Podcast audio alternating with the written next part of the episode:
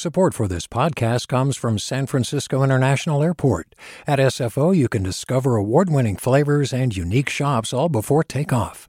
Learn more about what's at SFO at flysfo.com. Hey, it's Avery Trufelman, host of Articles of Interest. And I've got to say, I've been a fan of KQED ever since I was a little kid and I would come out to San Francisco to visit my grandma. It was just what we'd always turn on every time we got in the car, every time we were making dinner and turning on the radio. It was always KQED.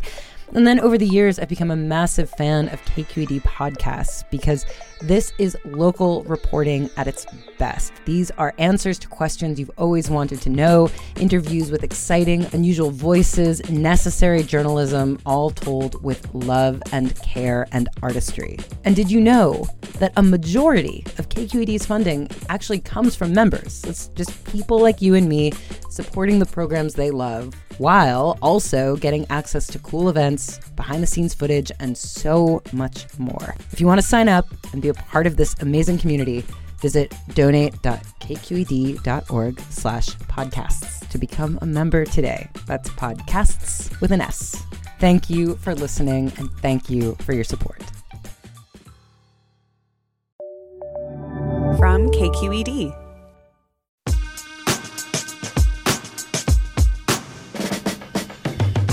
On today's California Report magazine, we go back in time to revisit some little known California history from a woman who left incriminating evidence in the walls of her San Francisco mansion.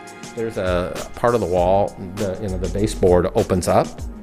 So she had a little hiding spot there. To the way car clubs gave Japanese American teens in LA a sense of belonging after internment.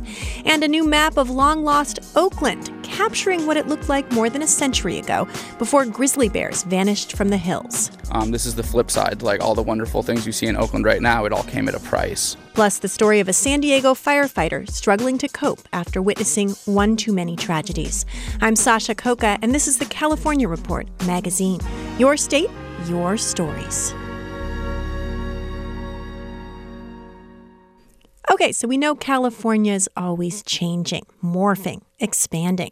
There are so many newcomers to the state, though, that sometimes we can forget its history. So, on today's show, we're going to bring you some little known tales of the past from different parts of the state. We're going to start in Oakland. Oakland's got the Tribune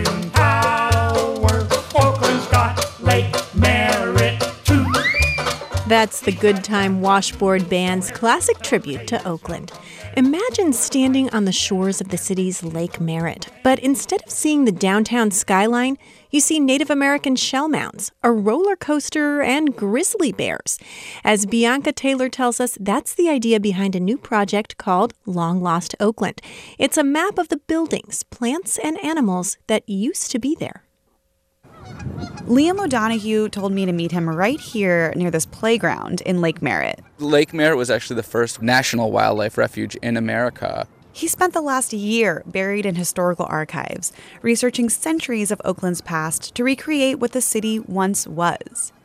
The result? A beautiful hand illustrated map called Long Lost Oakland. The poster sized map is colorful, and the drawings are bold like you'd see in a comic book. But don't expect this map to give you any directions. So, you made a map about things that don't actually exist. Yeah. Why? And why Oakland? I think that this map actually is useful for navigating, but it's more about navigating through time as opposed to, um, you know, navigating through the geography of a city. Liam says his inspiration for making this map came from the city itself. I live kind of right in the middle of Oakland. I live on Telegraph Avenue. Um, my my desk window looks right out at the uh, city. Over the many years that I've lived there, I've watched buildings get torn down. I've watched new buildings go up. So part of this project is about understanding the disorientation of living in a city where so much is changing so fast. But Liam says this time of rapid change is not that unusual for Oakland. He tells me that the Transcontinental Railroad, the 1906 San Francisco earthquake, and the Great Depression are all examples of changes that Oakland faced in a matter of decades.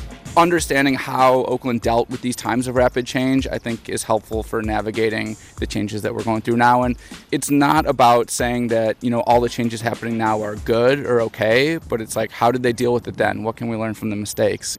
And there are some big mistakes to learn from, like the treatment of the native Ohlone people. When the East Bay was colonized, um, I don't think genocide is too strong of a word to use to describe what happened to the Ohlone civilization. It destroyed a lot of the habitat. There were invasive species. Um, this is the flip side. Like all the wonderful things you see in Oakland right now, it all came at a price. Liam set up a Kickstarter to support Long Lost Oakland, but he's giving the map away to teachers for free in hopes that it inspires students of all ages to do their own research. And so far, it's working. And I got the coolest email yesterday from a, I think it's a fourth grade teacher in Fruitvale who said that she's going to do a long lost Fruitvale map based on kind of the stories that, that her students collect from their friends and relatives. This is exactly what Liam set out to do with Long Lost Oakland create something beautiful that gets people to look twice at the streets they walk down every day.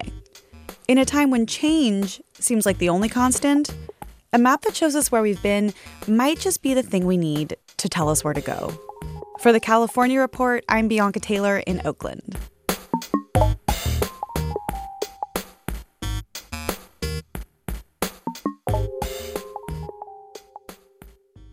Maps are one way to understand history, but so's collecting the stories of people who've lived through seismic cultural shifts, like the way California youth culture changed after World War II.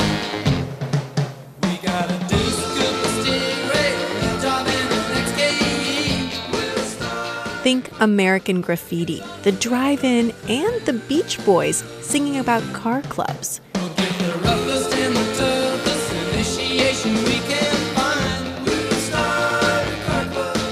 How about Japanese American or Nikkei car clubs? Teenagers with ducktails and rolled up jeans, cool patches on their jackets, souping up their cars. Many of those teens had been kids in internment camps during World War II. Well, Cal State Long Beach sociology professor Oliver Wang is trying to capture some of the memories of Japanese American seniors who used to be part of those car clubs. He's a writer, scholar, and DJ who's written books about the Bay Area's Filipino American DJ scene, Asian American sports, and he's also a music reviewer and commentator for NPR. Hey there, Oliver. Hi. So, this project started with your father in law, a guy named Don Mizota, sharing his memories about car clubs when he was a teen, right? Yes, I had always heard about car clubs in specifically the Japanese American community. And really, this project partly arose out of my general interest in the history of Asian Americans uh, in car culture, which is a very, very long history. It spans many different communities. But my wife had mentioned to me, you know, my dad was in a car club when he was in high school.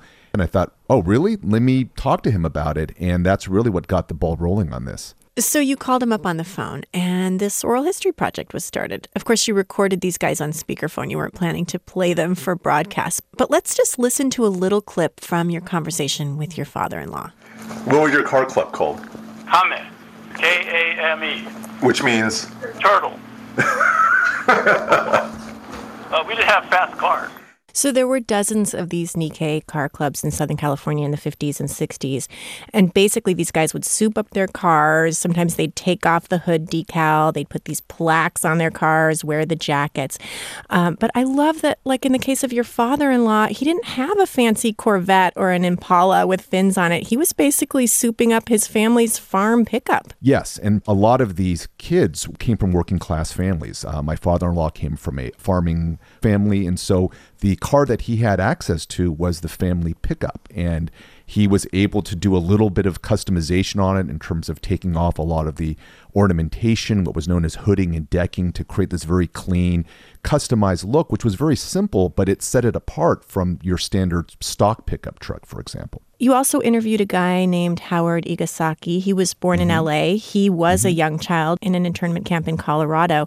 And uh, they lived in Gardena because it was a place without a restrictive covenant. Asian Americans Right. could live there. Howard was a member of a car club out of Gardena High School called the Apostles, and partly it's because these were everyone in the group had initially met in a local Baptist church down there. So they were a little bit unusual because you think of primarily Japanese Americans, especially in that part of Los Angeles, as being more um, Buddhist, but this was uh, a group of uh, Japanese American Christians, and they had really one of the, the the best logos I had seen. So it had a engine with a halo over the top. You know, my father in law is the same age as, as your father in law. He was also interned in Jerome, Arkansas. And I think the sense from many of these folks when they were coming back to California was that there was this pressure to prove they were American, to prove that they were as patriotic as possible. You know, our family's grocery store in the Central Valley always had an mm-hmm. American flag up, for example, after the war. Mm-hmm. What does car culture have to do with finding that sense of belonging after basically being told you're not American? To have a car was engaging in a very deeply American form of culture because cars symbolized American freedom. They symbolized the, uh, the ability to, to move and, and go wherever you wanted. And to form these clubs, these different social clubs, whether it was oriented around cars or not, was a really important way in which Japanese American youth um, whether they grew up in the camps or not, it was a key way in which they were able to reform community um, coming back from the camps and trying to resettle. So I think the car clubs do very much tap into this larger backdrop of what it means to be an American and trying to reconcile the experiences during the war um, with trying to rebuild their lives coming out from it. One of the things that I found really fascinating reading through your interviews is that some of these car clubs were actually multiracial, Japanese and African American, or Japanese with a Latino member. Absolutely. And I think partly this is because the high schools that they were attending were, um, for the most part, multiracial. And so these were people who were, depending on the part of town they were growing up in, um, they might be going to school with white, African American, Latino youth. And the car clubs from what I can find, were very almost never racially exclusive. They basically accepted whoever was interested in forming these because these were largely built from peer groups. So, Oliver, you're looking for Japanese Americans who were teenagers in the 50s and 60s, and you're going to collect these stories. What do you plan to do with them? I just think it's important to document this. People my age, a lot of them when I mentioned the project, they're like, oh, yeah, you know, my father or my uncle or other people I knew were in these car clubs. So it was certainly a phenomenon that people were aware of. But there really has been next to no kind of documentation, whether in the worlds of journalism or academia. It's challenging just because um, trying to find people who are still around, who have um, a decent recollection of something that happened 50, 60 years ago, um, and are willing to talk about it. And uh, for this generation of Japanese American men, being able to get some of those details out of them can be a bit challenging at times. Um, I think it's an important story, uh, and hopefully, it's one that we can get some kind of documentation around. Oliver, thank you so much for talking with us about your project. Thank you so much. This was a pleasure. Oliver Wang is a professor of sociology at Cal State Long Beach, and he's working on a new oral history project about Nikkei car clubs in California. If you've got an idea for somebody he should interview, send us a note at calreport at kqed.org and we'll pass it along.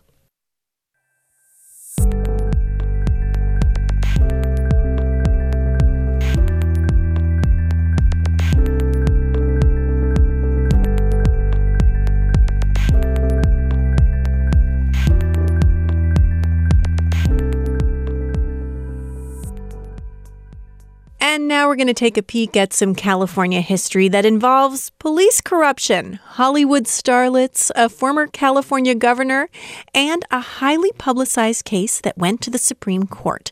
And a warning to those of you listening with kids it's also about a controversial abortion clinic. KQED's Chloe Veltman explores the life of Inez Burns, the audacious woman at the center of it all. This is the sound of a pair of Victorian era forceps. The slender metal instrument I'm holding in my hands once belonged to Inez Burns.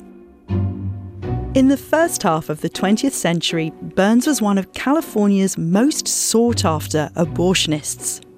She is said to have terminated around 50,000 pregnancies in San Francisco during her long career using this and other tools at a time when doing so could land you in prison. The forceps are among the relics and secret spots unearthed by the people who lived in her home in the years since she died. There's a part of the wall, the you know the baseboard opens up, so she had a little hiding spot there. Um, but we haven't found any money. That's Jeff Cerf. He and his wife bought Inez Burns' jewel box mansion in San Francisco's Mission District in 1999. Cerf knows a little about the home's most infamous inhabitant, that she threw wild parties and made a vast fortune performing up to 20 abortions a day, that her patients included everyone from housewives to celebrities, like Olympic skater and film star Sonja Henie. But Cerf doesn't know Inez Burns like Stephen Bloom does. I've been in love with Inez for 20 years. Bloom is a journalism professor at the University of Iowa and the author of a painstakingly researched new book about the abortionist. Burns was born to a poor German immigrant family in 1886 in San Francisco's then grim South of Market neighborhood. Bloom says her father was an alcoholic and her mother a taskmaster. Her mother didn't believe in, in education. She believed that girls and boys needed to work. So at 17, with good looks but otherwise no real prospects, Inez Burns landed her first job as a manicurist at the barbershop in San Francisco's luxurious Palace Hotel. At the turn of the last century, wealthy men liked getting their nails done by pretty young women, like the auburn haired Inez Burns. She buffed and polished the nails of a lot of important people. One such high roller was Dr. Eugene West. Bloom says West was three times the young manicurist's age and a notorious ladies' man. He was also a notorious abortionist. The two started dating, and eventually West taught Burns his trade. And uh, this is how Inez got her beginning as an abortionist. Cities like San Francisco were flush with practitioners of varying degrees of skill and legitimacy. They plied their trade under the table while cops and lawmakers took kickbacks and turned a blind eye. It was a dangerous business, leaving many women injured and sometimes dead. But Burns was meticulous and scrupulously hygienic. Before long, word got around.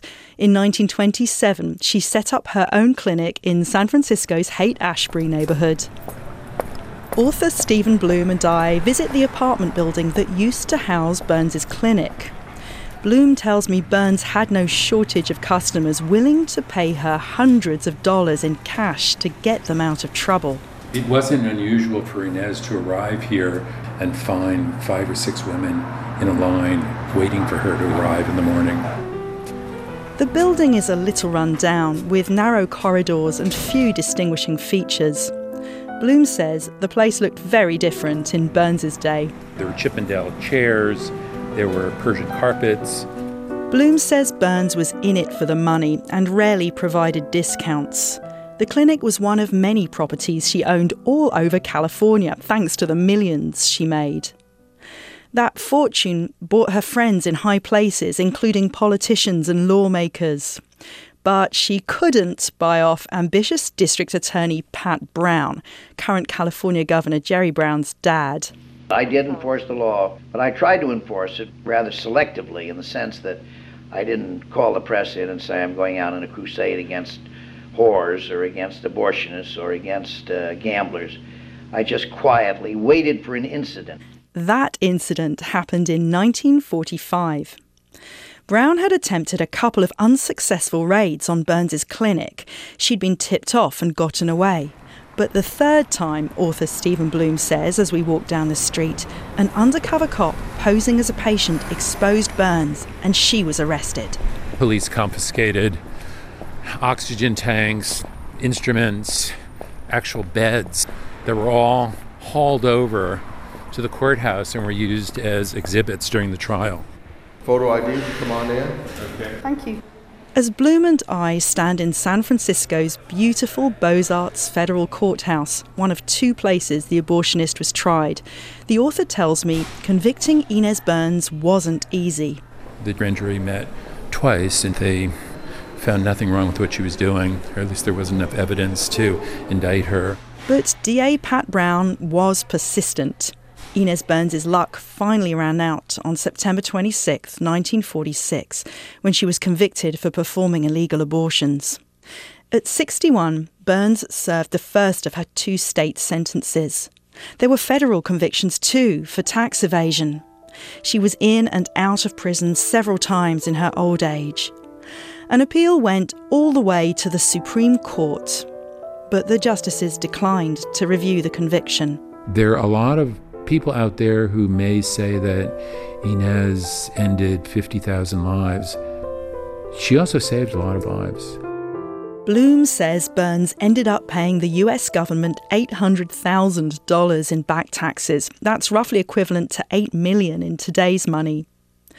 Burns was left penniless. Meanwhile, Brown's quest against corruption and vice paid off. He was elected California Attorney General and then governor in 1959. No, doctor, I just can't have this baby. Are you sure that you want an abortion? That I am. You have no idea what would happen to me if I have a baby now. That's an anti abortion PSA dating from the 1970s when laws around the issue were radically shifting. The Supreme Court legalised a woman's right to an abortion in 1973. But Burns wasn't happy about it. Not long before she passed away in a nursing home at the age of 89, she said to a newspaper reporter, Scores of women will die. It will be quite a while before physicians who have not been trained for this type of surgery will be able to do it well and safely. For the California Report, I'm Chloe Veltman.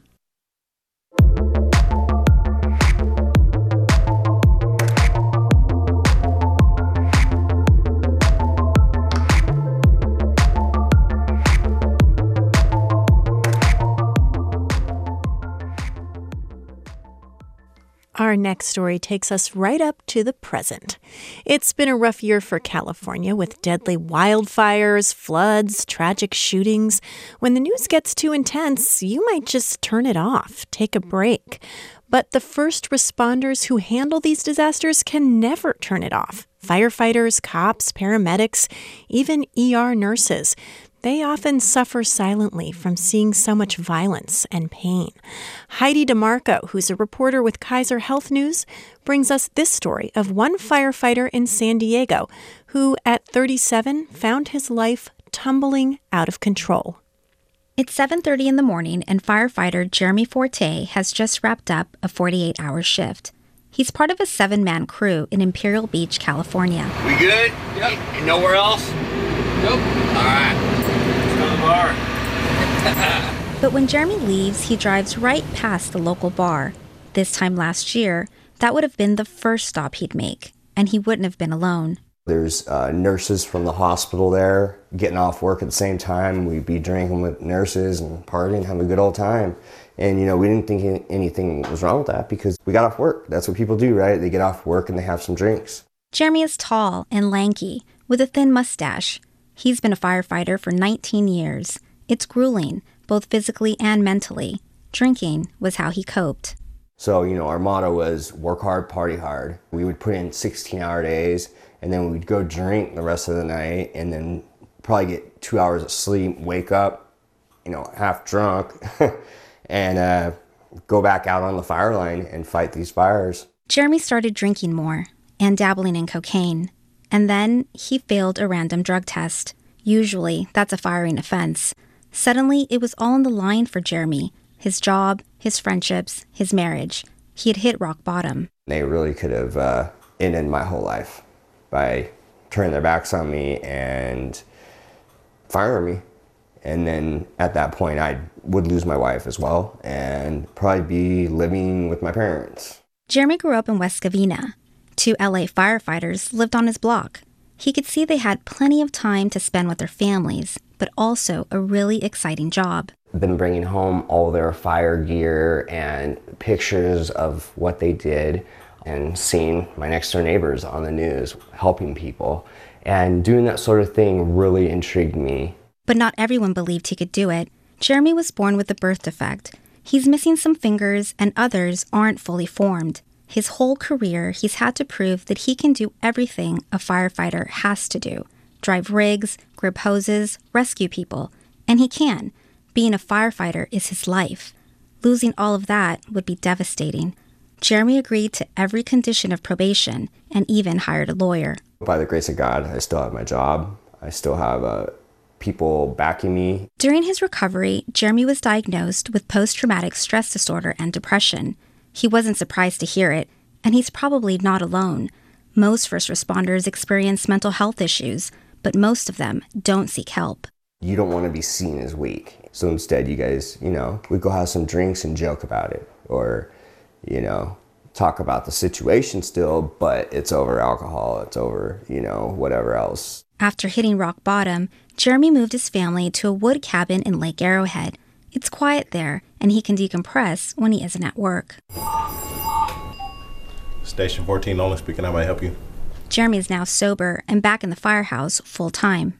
The current fire crew that I work with now, we're all very open together. We're very tight knit, and we talk about the stuff we see, and we're almost like our own counselors. This morning, they're cooking breakfast. Three men set the table while others slice mushrooms or make hash browns and eggs. It ends up being a slow day, no calls, so they spend it checking gear and running drills. Give a yank, right? Yep. Yeah. Before turning in for the night, they gather again at the kitchen table. Things get serious when the talk turns to suicide among firefighters. Well, our, our department itself, we've dealt with a, a few of them. Two in the past, probably what? Since we've been Yeah. employed.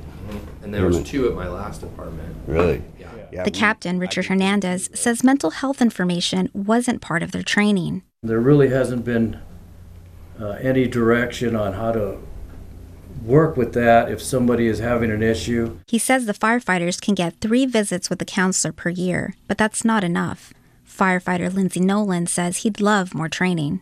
If I knew how to recognize PTSD, I- I'd be a lot more comfortable with approaching them and talking to them about what may or may not be going on in their life. This is a drive Jeremy has been making a lot lately to a drug screening center in National City.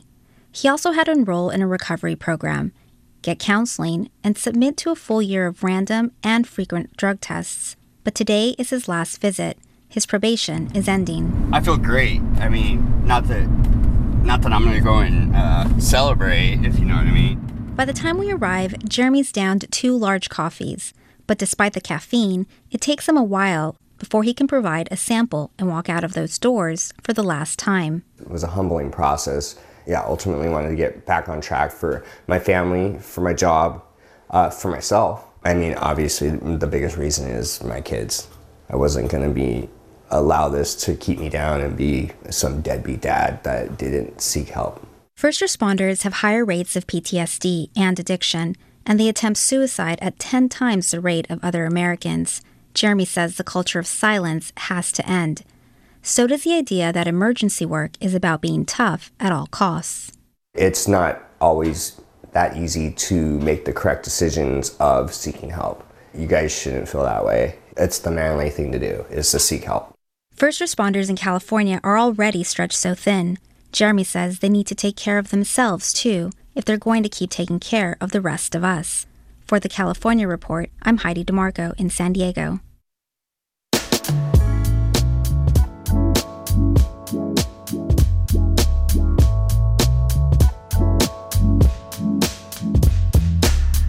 And that's the California Report magazine, a production of KQED Public Radio in San Francisco. Our director is Susie Racho. Our technical producer is Seal Muller, and we had additional engineering from Katie McMurrin. Our senior editor is Victoria Mauleon. David Marks is our web producer, and Nadine Sabai is our intern. Our team also includes Carrie Feibel, Ingrid Becker, Ethan Lindsay, and Holly Kernan. I'm Sasha Khokha. Thanks for listening.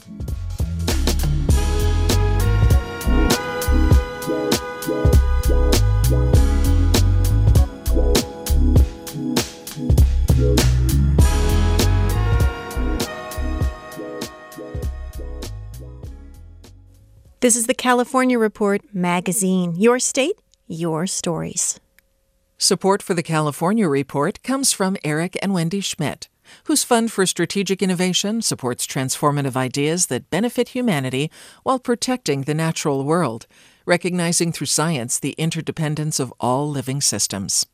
And Blach Construction, a builder committed to enhancing communities in the Bay Area and Central Coast.